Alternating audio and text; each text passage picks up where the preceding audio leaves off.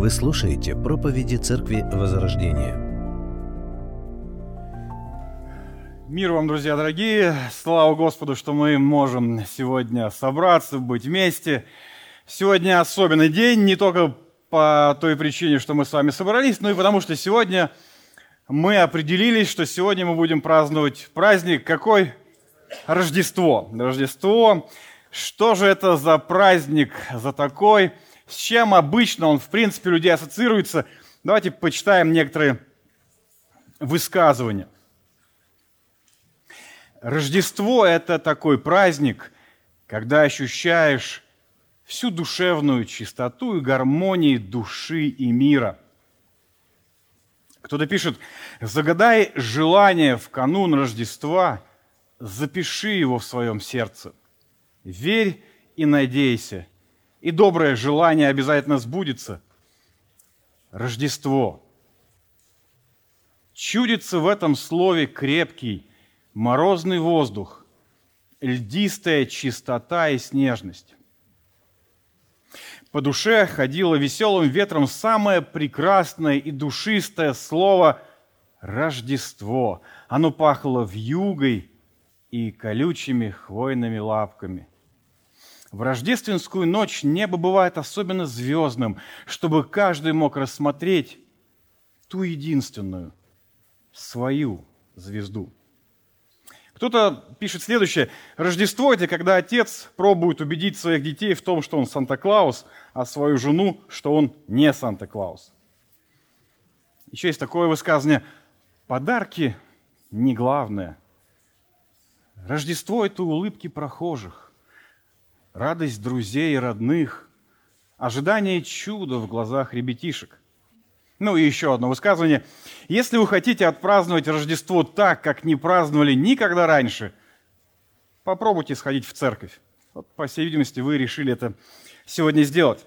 Итак, если посмотреть цитаты, не знаю, поздравления, различные высказывания о Рождестве, то в принципе будет что-то вроде того, что мы с вами сейчас услышали. Снег, скрипучий, трескучий мороз, звезды, подарки, улыбки. Это то, с чем ассоциируется этот праздник – также в сети ходит история о том, как во время военных действий а, даже наступало перемирие, когда из вражеских окопов доносились рождественские песни. Вот что пишут. Это относительно Первой мировой войны. В канун Рождества британские наблюдатели заметили, что немцы около Ипра начали украшать свои траншеи рождественской атрибутикой – Вскоре британцы услышали немецкую рождественскую песню «Тихая ночь». А еще через некоторое время со стороны немецких позиций на ломаном английском послышалось «Merry Christmas to you, Englishman». «Счастливого Рождества вам, англичане!» В ответ британцы запели «Тихую ночь». Слова у этих песен разные, но мотив был один и тот же, и вскоре немецко-британский хор слился в одно целое. Вот как те события описывал один из британских солдат – Перед своими траншеями швабы, по всей видимости, немцы, поставили праздничные елки, как бы в знак доброй воли. Через минуту мы услышали песню «Тихая ночь». Немцы начали выходить к нейтральной полосе без оружия и звать нас. В их руках были коробки с подарками. Увидев безоружных немцев из своих окопов, стали выходить и Томми, как называли британских солдат. Один из офицеров британской армии э, те события описывал следующим образом. «Я выглянул из окопа и увидел четырех немецких солдат, которые вышли из своих траншей и шли в нашу сторону. Я приказал двоим из моих людей пойти и встретить гостей, но без оружия, так как немцы были не вооружены. Но мои ребята побоялись идти, поэтому я пошел один – когда немцы подошли к колючей проволоке, я увидел, что это были трое рядовых и санитар. Один из них на английском сказал, что он только хотел поздравить нас с Рождеством. Я спросил, какой приказ немцы получили от офицеров, раз пошли в нашу сторону. А они ответили, что никакого приказа не было, и они пошли самовольно. Мы обменялись сигаретами и разошлись. Когда я вернулся на позицию, то увидел, что в наших траншеях никого нет – Оглядевшись, я с удивлением увидел толпу из 100-150 британских и немецких солдат. Они смеялись и праздновали. Вот есть фотография того времени, надеюсь, нам ее покажут. Да, вот, пожалуйста. Через некоторое время я заметил двух немецких офицеров и через переводчика сказал им, что встречаться надо на нейтральной полосе и без оружия. Один из врагов сказал мне, что мечтает, мечтает о скором конце войны, и я согласился с ним. Офицер британской армии Брюс Барнсфаттер также был свидетелем рождественского перемирия. Вот как он вспоминал те события. «Я заметил германского офицера и намекнул ему, намекнул ему, что облюбовал пуговицы на его мундире. Немец разрешил мне срезать несколько штук, а я взамен дал ему несколько своих. Скоро я заметил, как один из моих пулеметчиков, будучи в мирной жизни парикмахером, стрижет немца, который терпеливо стоит при этом перед ним на коленях. Рождественское перемирие использовали для того, чтобы собрать трупы погибших солдат, которые пролежали уже несколько месяцев на нейтральной полосе. Были даже проведены совместные церковные службы. В перемирии участвовала даже авиация. Так, в рождественскую ночь британский пилот полетел над французским городом Лилем, оккупированным немцами, и сбросил в самый центр неприятельских позиций большой, хорошо упакованный сливовый пудинг. Нечто похожее, если посмотреть, почитать, пишут и о этом противостоянии русских солдат и немцев. Правда, там добавляют, что русские офицеры приказывали расстреливать тех, кто идет на такого рода времяпровождение. Тем не менее, солдаты все равно это делали. Итак, Рождество. Что же это за праздник такой? С какой целью родился тот, о котором мы с вами сегодня вспоминаем? Давайте почитаем и немного порассуждаем. За основу нашего рассуждения возьмем хорошо знакомый нам текст из Евангелия, написанного Лукой. Итак, Евангелие по Луке, вторая глава. Мы прочитаем с вами вновь первые 20 стихов из второй главы. В те дни вышло от кесаря Августа повеление сделать перепись по всей земле. Эта перепись была первая в правлении Квериния Сирии. И пошли все записываться, каждый в свой город. Пошел также Иосиф из Галилеи, города Назарета, в Иудее, город Давидов, называемый Вифлеем, потому что он был из дома и рода Давидова. Записаться с Марией, обрученной ему женою, которая была беременна. Когда же они были там, наступило время родить ей, и родила сына своего первенца, и спеленала его, и положила его в ясли, потому что не было места в гостинице. В той стране были на поле пастухи, которые содержали ночную стражу у стада своего. Вдруг предстал им ангел Господень, и слава Господня осияла их, и убоялись страхом великим. И сказал им ангел, не бойтесь, и я возвещаю вам великую радость, которая будет всем людям, ибо ныне родился вам в городе Давидовом Спаситель, который есть Христос Господь. И вот вам знак. Вы найдете младенца в пеленах, лежащего в яслях. И внезапно явилось с ангелом многочисленное воинство небесное, славящее Бога и взывающее «Слава Вышних Богу!» и на земле мир, в человеках благоволение. Когда же ангелы отошли от них на небо, пастухи сказали друг другу, «Пойдем в Вифлеем и посмотрим, что там случилось, о чем возвестил нам Господь». И поспешив пришли и нашли Марию, и Иосифа, и младенца, лежащего в яслях. Увидев же, рассказали о том, что было возвещено им о младенце Сем. И все слышавшие дивились тому, что рассказывали им пастухи. А Мария сохраняла все слова сии, слагая в сердце своем. И возвратились пастухи, славя и хваля Бога за все то, что слышали и видели, как им сказано было. В нашем с вами рассуждении мы отметим несколько моментов. Первое – время Рождества. Время Рождества. Первые три стиха нашего отрывка. В те дни вышло, вышло от кесаря Августа повеление сделать перепись по всей земле. Эта перепись была первая в правлении Квериния Сирию. И пошли все записываться, каждый в свой город. Наш отрывок, как мы с вами видим, начинается со слов «в те дни». Что же это за те дни? Это время апостол Павел называет полнота времени. В послании Галатам, в 4 главе мы с вами читаем. «И когда пришла полнота времени, Бог послал Сына Своего Единородного, который родился от жены, подчинился закону, чтобы искупить подзаконных, дабы нам получить усыновление.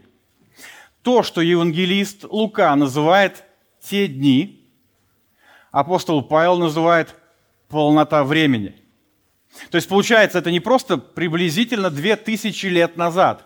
Получается, что это не просто 2027 лет назад. Нет, это полнота времени.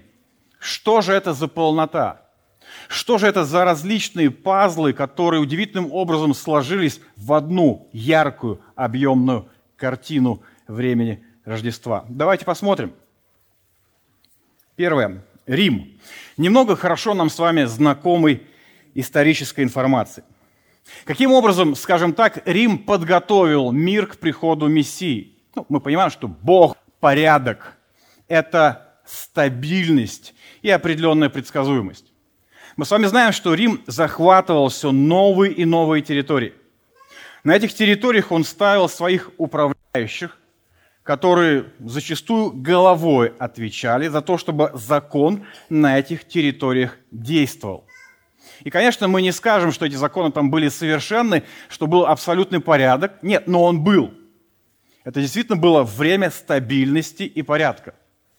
И поэтому, когда мы с вами читаем об апостоле Павле, мы видим, что он неоднократно что делает? Он апеллирует к римским законам. Он обращается к законам, и эти законы, мы видим с вами, неоднократно его защищали. Давайте вспомним один эпизод. Деяние, 22 глава. С 24 стиха мы читаем следующее. Военный трибун приказал, чтобы Павла отвели в крепость и подвергли допросу, бичуя чтобы выяснить, по какой причине иудеи так кричали на него. Но когда его растянули ремнями, чтобы бичевать, Павел сказал стоявшему там Центуриону, «Разве это по закону бичевать римского гражданина без суда?» Услышав это, Центурион пошел к трибуну и сказал, «Что ты делаешь?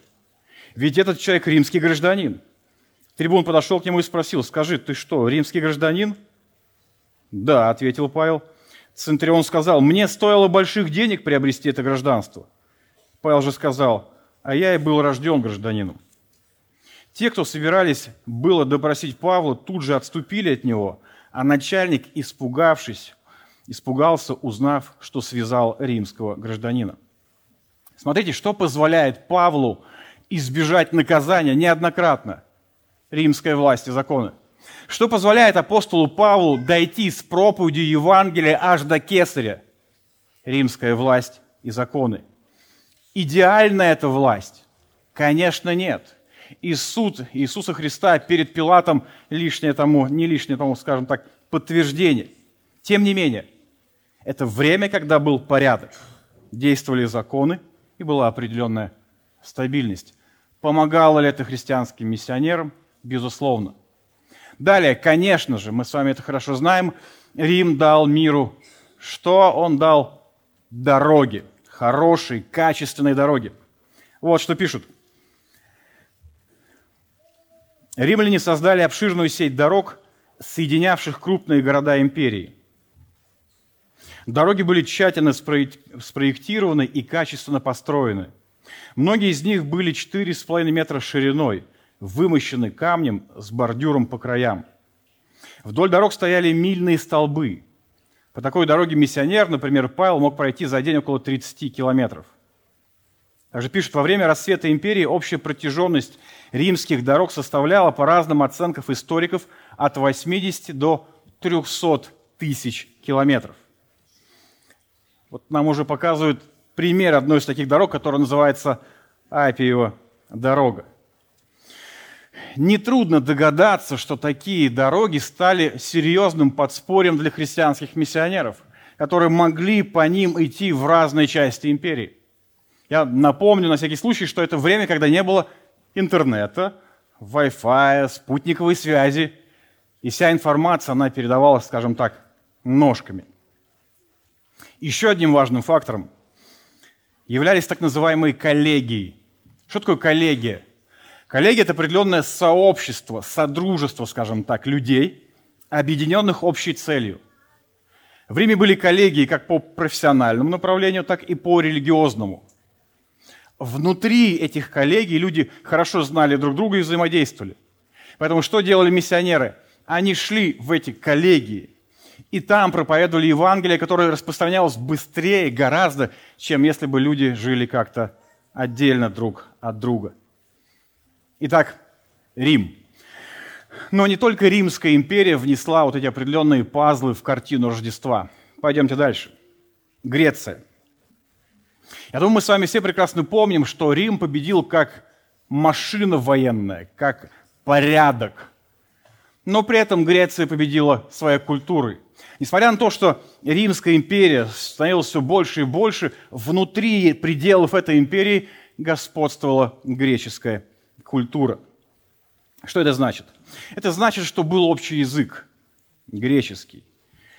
Если ты говоришь на греческом в Римской империи, ты не пропадешь. Это значит, что куда бы ты ни пришел, в какую бы часть Римской империи ты ни пришел, в большинстве случаев ты сможешь говорить, и тебя поймут. Общий язык. Упрощает ли это проповедь Евангелия? Безусловно. Далее. Тесно связанный с этим факт. Это перевод Ветхого Завета на греческий язык. Вы знаете, что в третьем веке до Рождества Христова Ветхий Завет был переведен на греческий язык, и называется этот перевод Септуагинт или же перевод 70 толковников. Что произошло благодаря этому? Благодаря этому священное писание стало доступным для большего количества людей. Большее количество людей могло узнать о пророчествах, которые говорили о приходе Мессии. Это то, что сделало священное писание народной книгой. Библейский исследователь Альфред Эдершейм в своем труде пишет. Таким образом, перевод 70 толковников сделался народной Библией в большей части иудейского мира, и христианство должно было после обратиться к человечеству с его помощью. Еще одним элементом влияния того, как Греция подготовила, скажем так, время рождения Мессии, это философия. Что я имею в виду? Навык размышлять, анализировать, сопоставлять. Это то, что было популяризировано очень хорошо и сильно популяризировано греками. Вот эти вот дебаты, когда люди собирались и могли смотреть на ораторское искусство и на ход мысли разных людей. Это то, что процветало, как мы с вами знаем, в Греции. Сегодня люди, мы с вами, толпами собираемся в кинотеатрах, чтобы просто хлопать глазами, не думая. Тогда люди собирались, чтобы смотреть на эти диспуты, вникая, кто лучше аргументирует ту или иную позицию. Помогало ли это христианству? Конечно же, христиане, конечно же, этим пользовались. Один из примеров этого, вы помните, апостол Павел, где, в каком городе? В Афинах. Ему дают площадку говорить свое учение, дискутировать через это, безусловно, Божье Слово распространялось. Также сюда же отнесу и большое количество к этому времени синагог. То есть, скажем так, еврейских учебных центров. Они были разбросаны буквально по всей Римской империи. К чему это привело?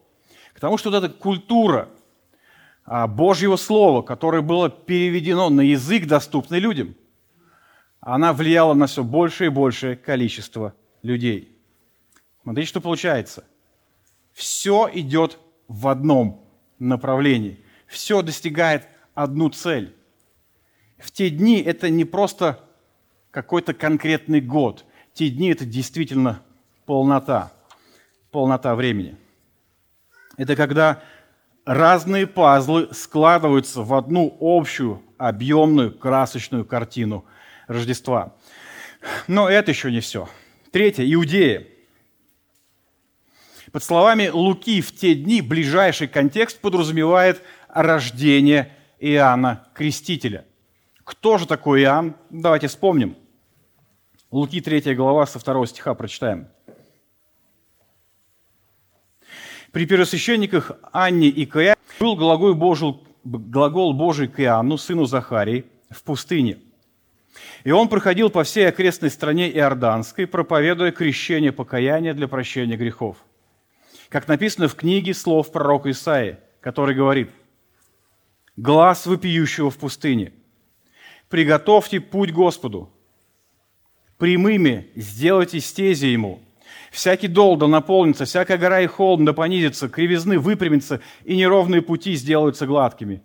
И узрит всякая плоть спасение Божие. Итак, Иоанн Креститель, а, предтеча, как его еще называют, то есть это тот человек, кто родился для того, чтобы подготовить, подготовить сердца людей к приходу Мессии. То есть это тот человек, который прямо окружающим его должен был указать на Христа. И мы помним, он это сделал, он сказал, вот Агнец Божий.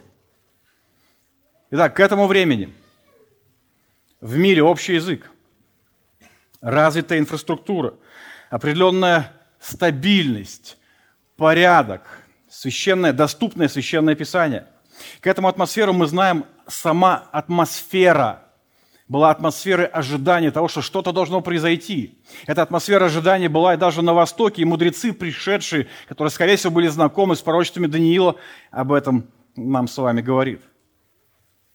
Мало того, в нашем тексте мы читаем с вами такое соединение римского и иудейского влияния на это время.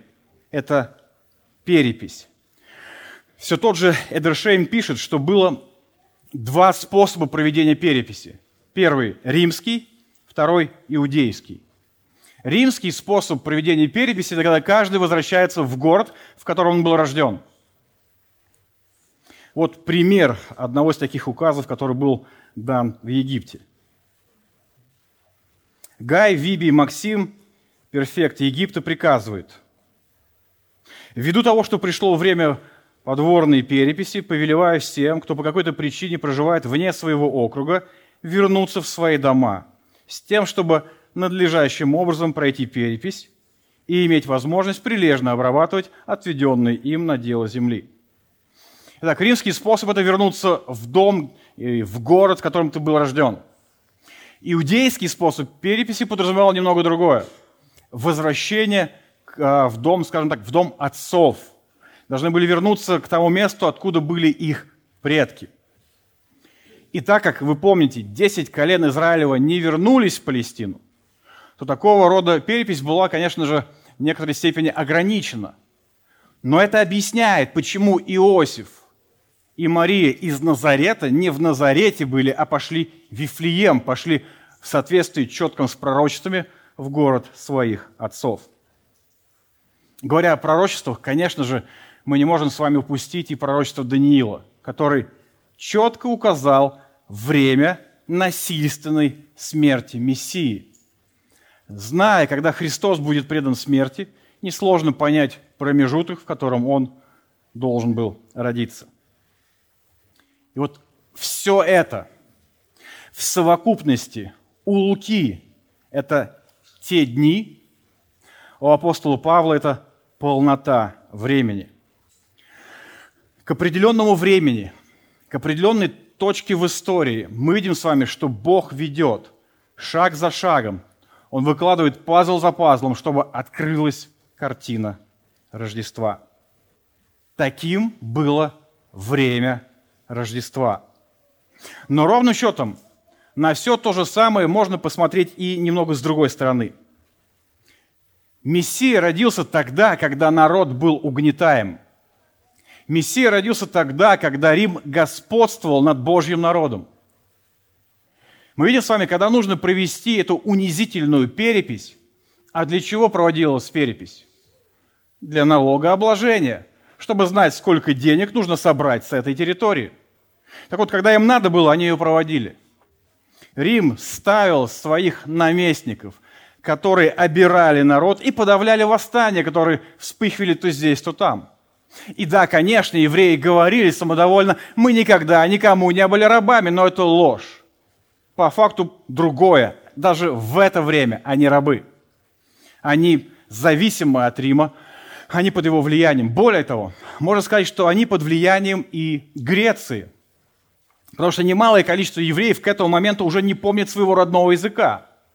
Те люди, которые жили вне Палестины, не говорили на родном языке. И вы помните, это была одна из проблем Первой Церкви.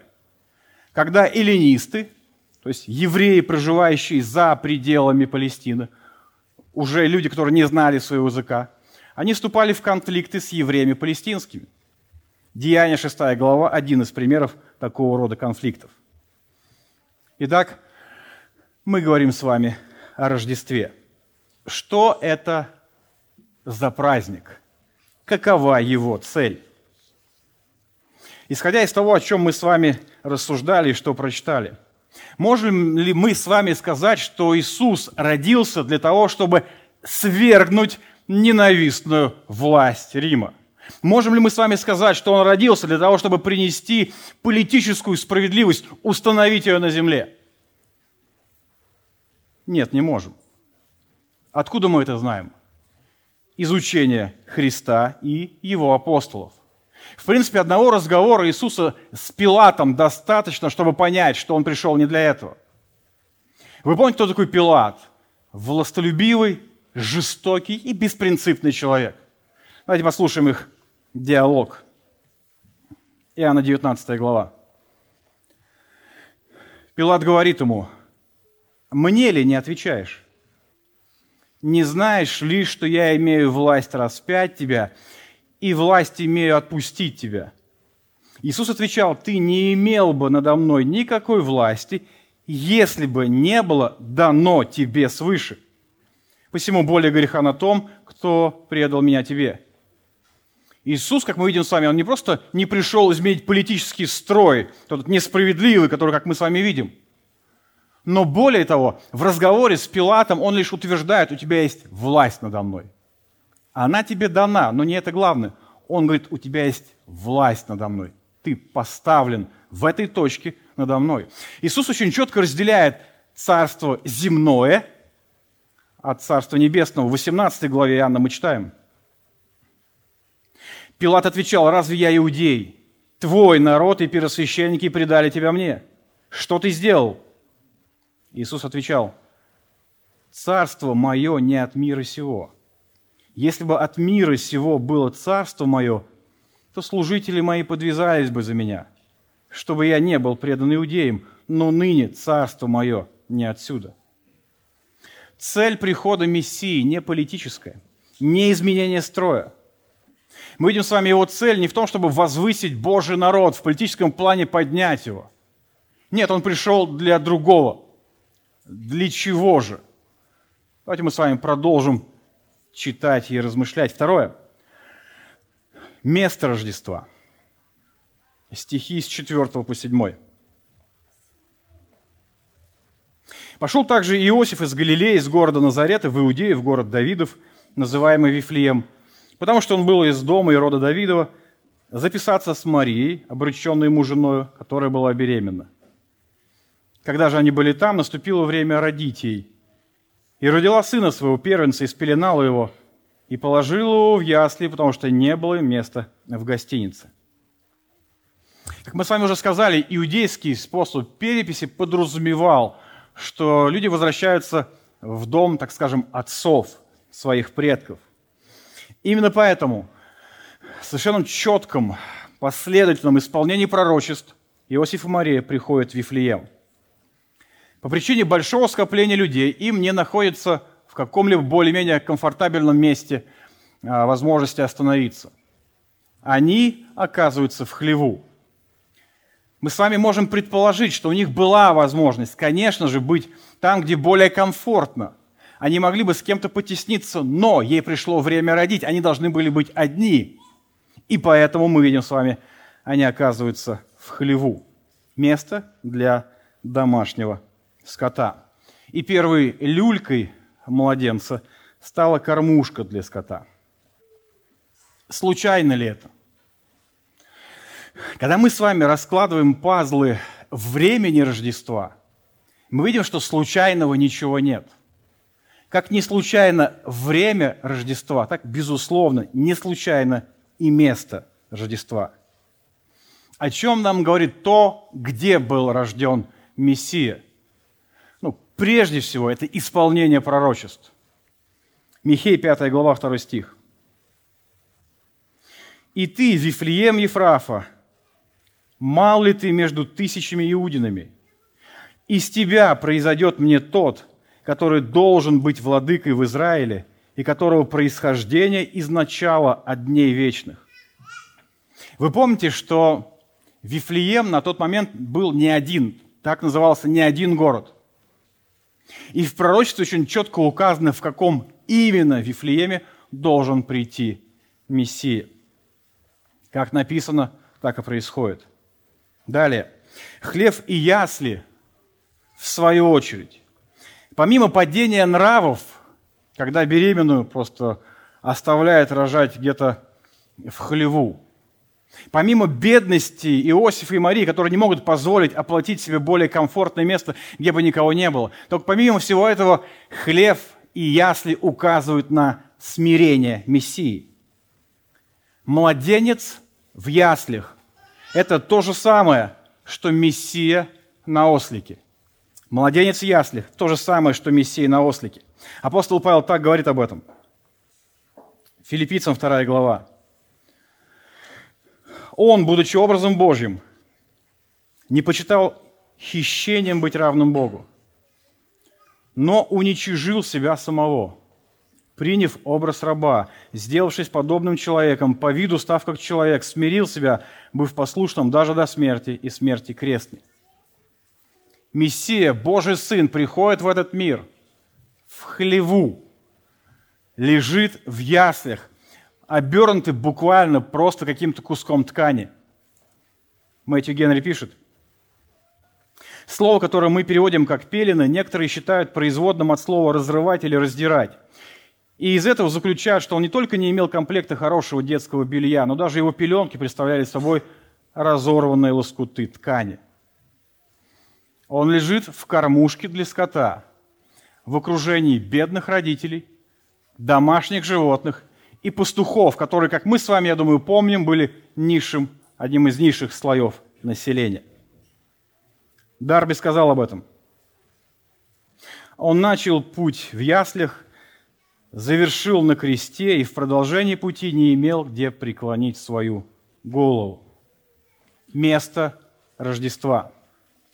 Исходя из этого, можем ли мы с вами сказать, что Иисус пришел для того, чтобы дать миру социальное равенство? Это ли главная цель Рождества? Нет. Ну как же нет? Ведь он сам приходит где-то там на обочине, скажем так, э, людей, в хлеву, в яслях. Неужели он не пришел для того, чтобы исправить это положение вещей? Нет, не пришел. Откуда мы это знаем? Изучение Христа и его апостолов. Вы помните, однажды фарисеи подослали к нему э, своих учеников, чтобы попробовать его подловить. Очень известный вопрос, Матфея 22 глава. Итак, скажи нам, как тебе кажется, позволительно ли давать подать кесарю или нет?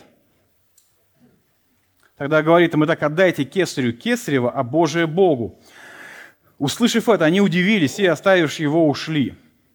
Смотрите, иными словами его спрашивают, нужно ли нам порой отдавать последнее тем, кто нас поработил?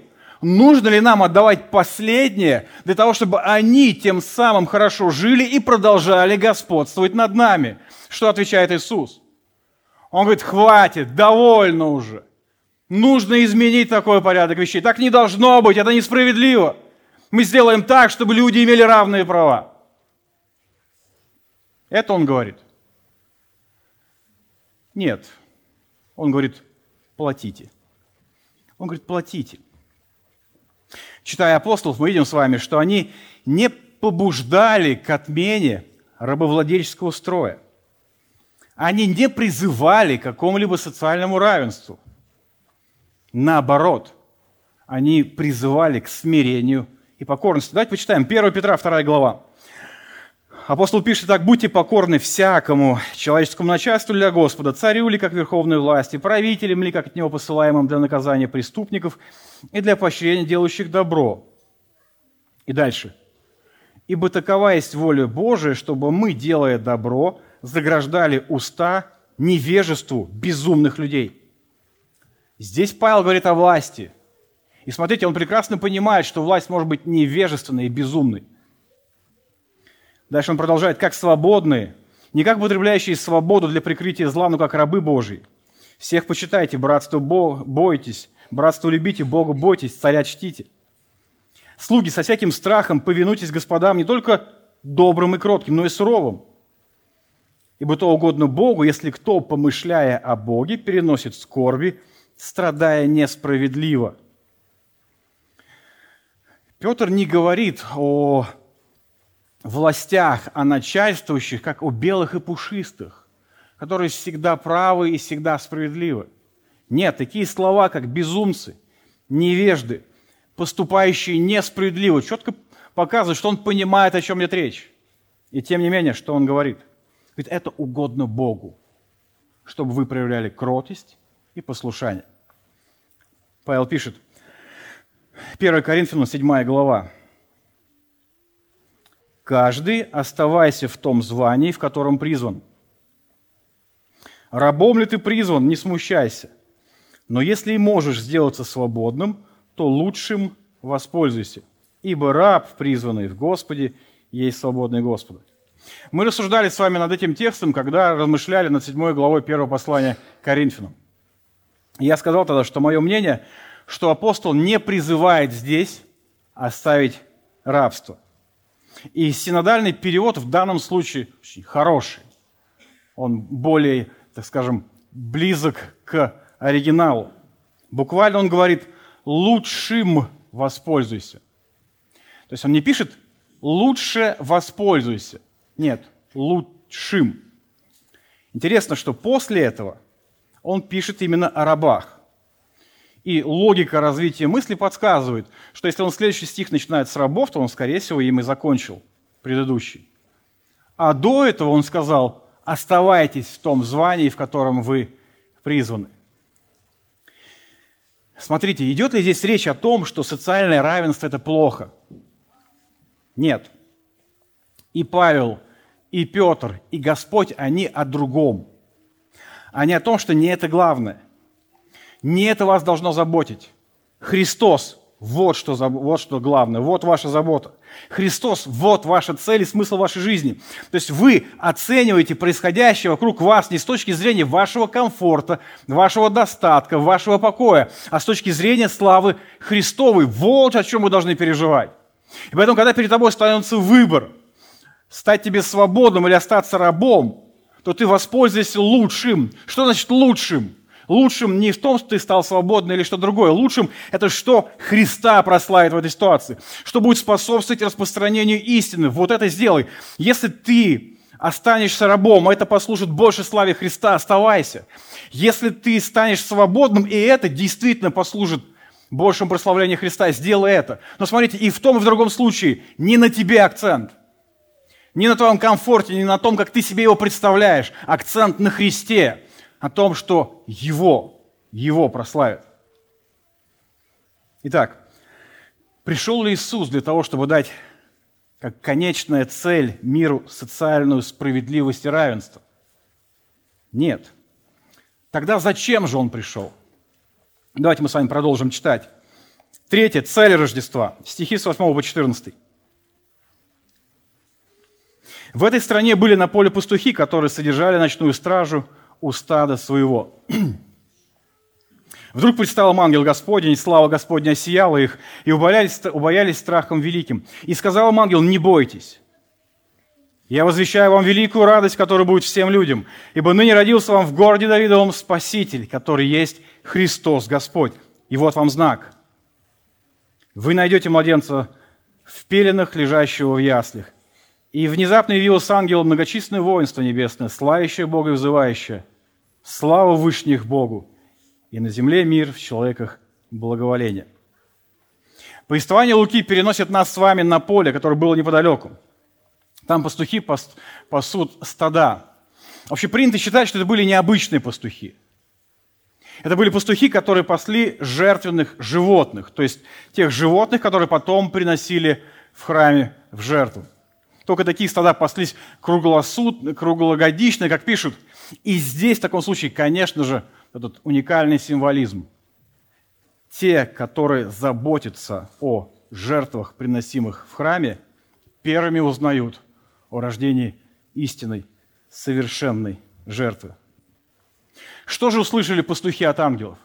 Мы видим с вами, они очень четко услышали, кто, где и для чего был рожден. Где мы с вами уже посмотрели? Давайте посмотрим на то, кто же родился. Так, первое, кто родился?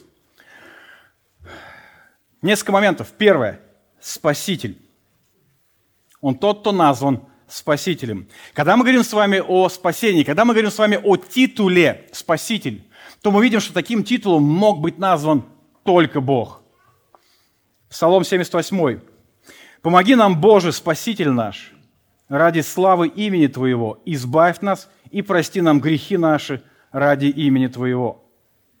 Исайя 45 глава.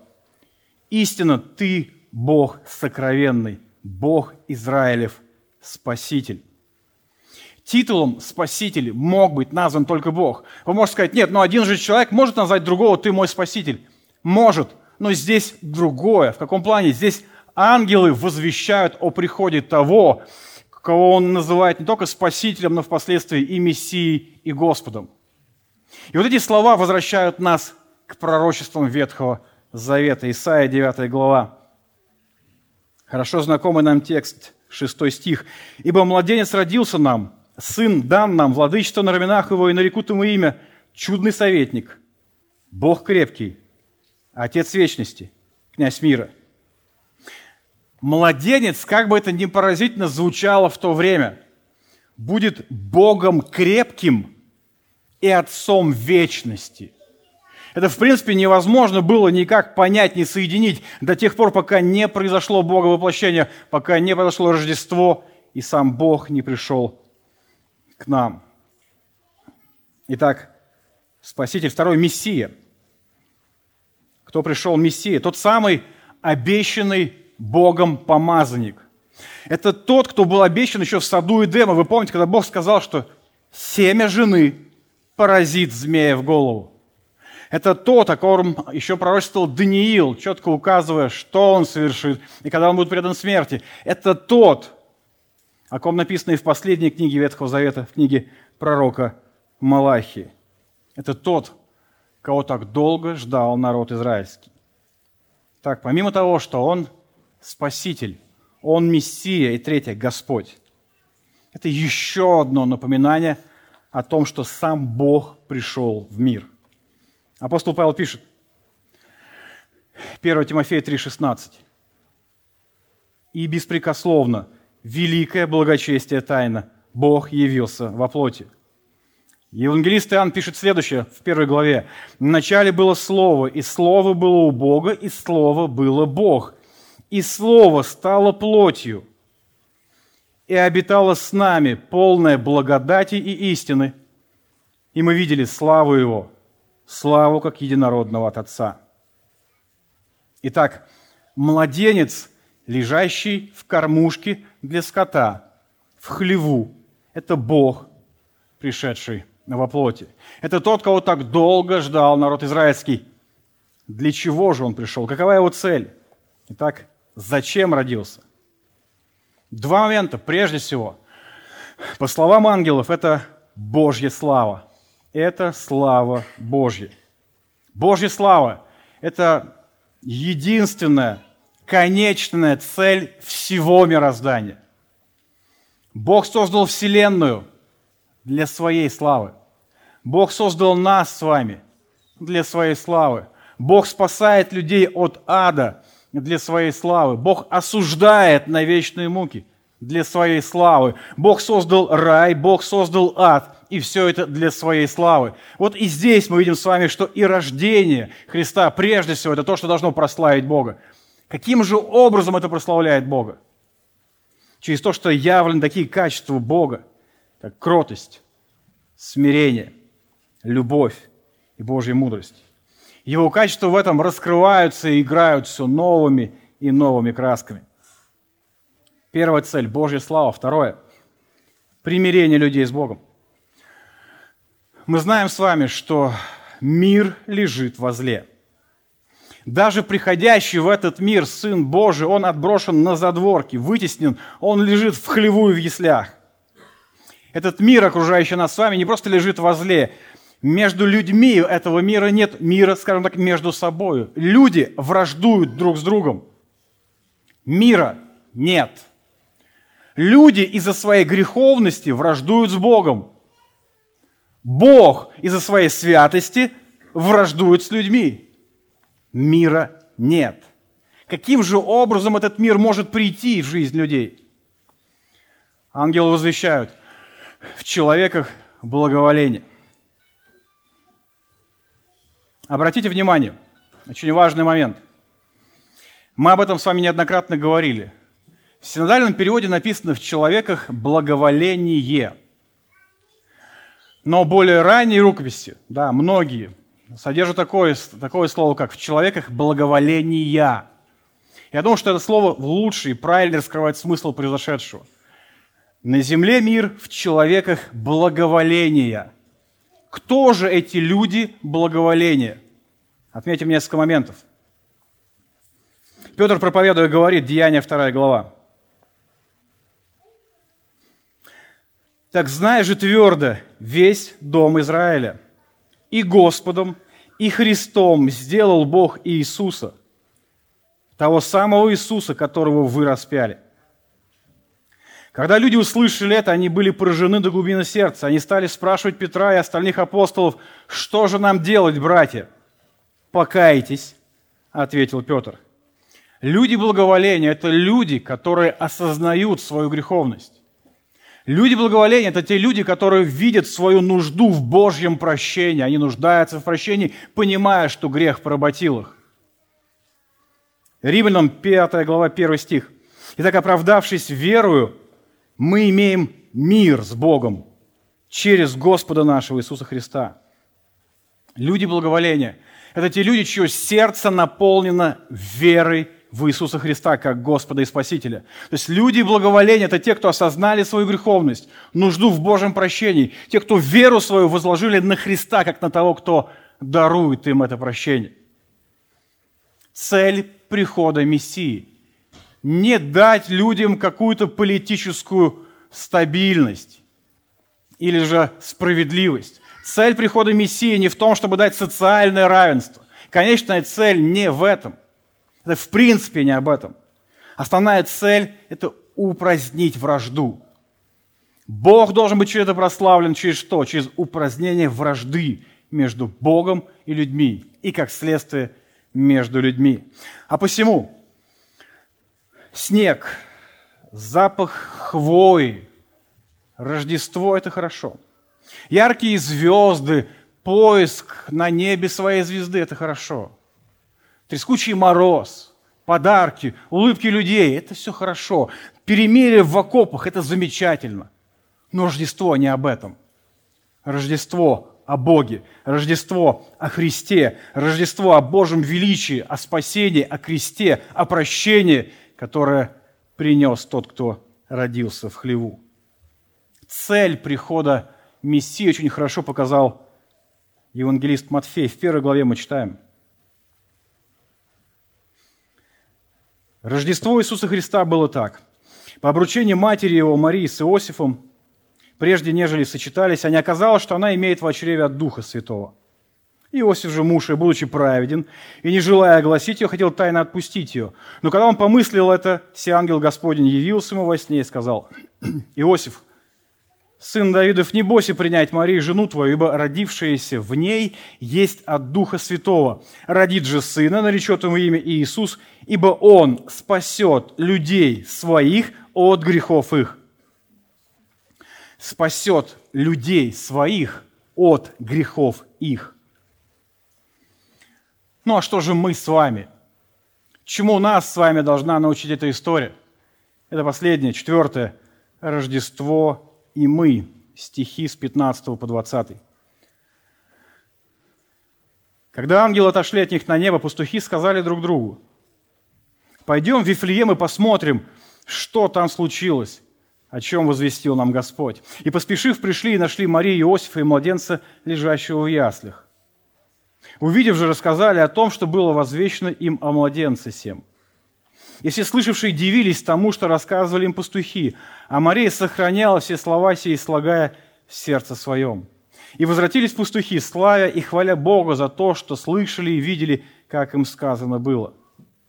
Что же нам с вами делать, исходя из той истории, которую мы прочитали? Я думаю, что мы можем взять для себя два урока. Первый – урок Марии, второе урок пастухов. Итак, первое. Урок Марии. Мария в данном случае предстает перед нами той, которая внимательна к тому, что происходит. Она наблюдает, она анализирует, она запоминает, она складывает это в свое сердце. Она размышляет над тем, что Бог делает в ее жизни.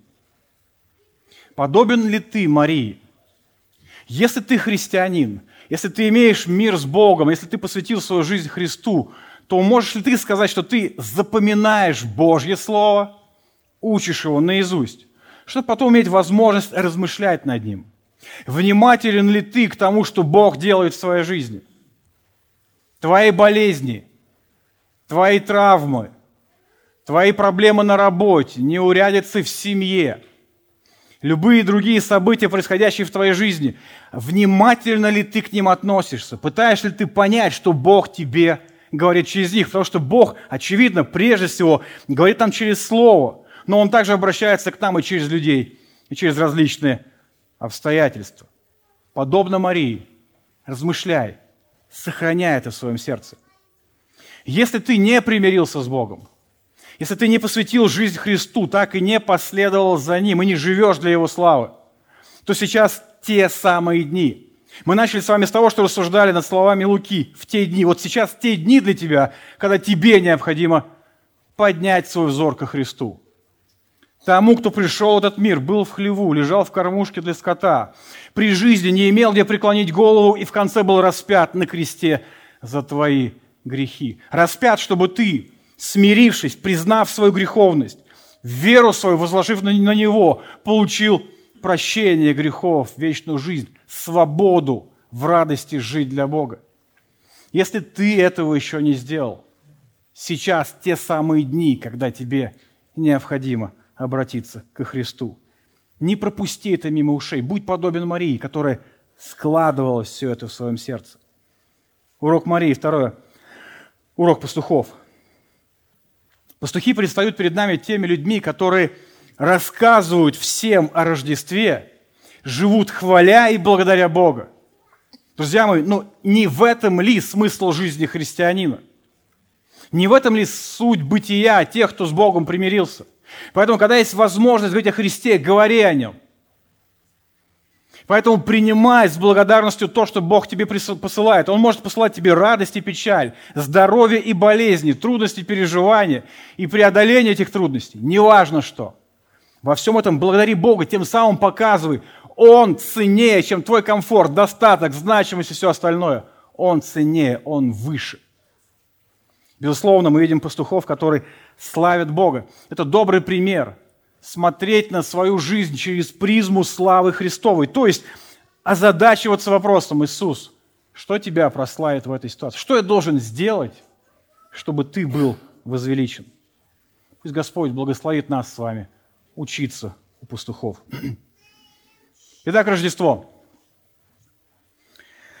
Что это за праздник? Снег, звезды, хвоя, улыбки, подарки – перемирие. Нет, Рождество не об этом. Рождество о Христе. Рождество о Боге и Его величии. Закончить я хотел бы словами Чарльза Спеджина. В одной из проповедей он сказал следующее. Какая мудрость открывается в замысле искупления, в котором Бог занимает центральное место? Какая любовь явлена нам – Какая сила привела божество из славы в хлев. Только всемогущество Бога могло совершить такое чудо. Какая верность древним обещаниям, какая верность в соблюдении завета, какая благодать и какая в то же время справедливость. Ибо именно этот новорожденный младенец должен был в будущем исполнить закон. И именно его тело должно было понести страдания за оскорбление, нанесенной Божьей святости – все качества Бога были чудесно явлены и сокрыты в этом маленьком ребенке. Представьте себе, что огромное солнце сосредоточилось в одной точке и одновременно стало излучать свой свет так мягко, что на него можно смотреть, не щуря глаз. И славный Бог сошел к людям так, чтобы они могли смотреть на Него. Для этого Христос родился от женщины. Подумайте над этим. Образ ипостаси Бога в смертной плоти. Наследник абсолютно всего уложен спать в яслях. Как это чудесно! Слава Богу Вышних! Он никогда прежде не открывал себя так, как открыл себя в Иисусе. Аминь. Давайте помолимся. Очень небесный, мы славим Тебя, Господь. Мы славим Тебя за время благодати, в которое мы живем. Мы славим Тебя, Господь, за то, что Ты продлеваешь это время, когда истина может звучать, когда мы, как дети Твои, можем собираться. Слава Тебе, Господи. Слава Тебе за Твою благодать, любовь и милость к нам. Слава Тебе, что и сегодня вновь может провозглашаться славное имя Иисуса. Слава Тебе, что и сегодня мы можем вспоминать момент прихода в мир Спасителя, Мессии, Господа. Слава Тебе, Господь. И я молюсь, благослови каждого из нас, чтобы это рождение для каждого из нас было ко спасению. Чтобы каждый из нас увидел рожденного в хлеву и пришел к кресту, на котором он был распят. Я молюсь о том, чтобы каждый из нас обрел мир – и посвятил свою жизнь Тебе. Господь, благослови каждого верующего человека, чтобы размышления о Рождестве привели к тому, чтобы Христос стал еще больше ценен для нас, чтобы мы больше Его полюбили, чтобы мы не на словах, а на деле искренне жили для Него, чтобы мы были подобны Марии, которая размышляла, сопоставляла, запоминала, чтобы мы были подобны пастухам, которые благодарили, славили и всем рассказывали о столь великом произошедшем чуде – о том, что Бог пришел во плоти. Благослови нас. Нуждаемся в Тебе. Аминь.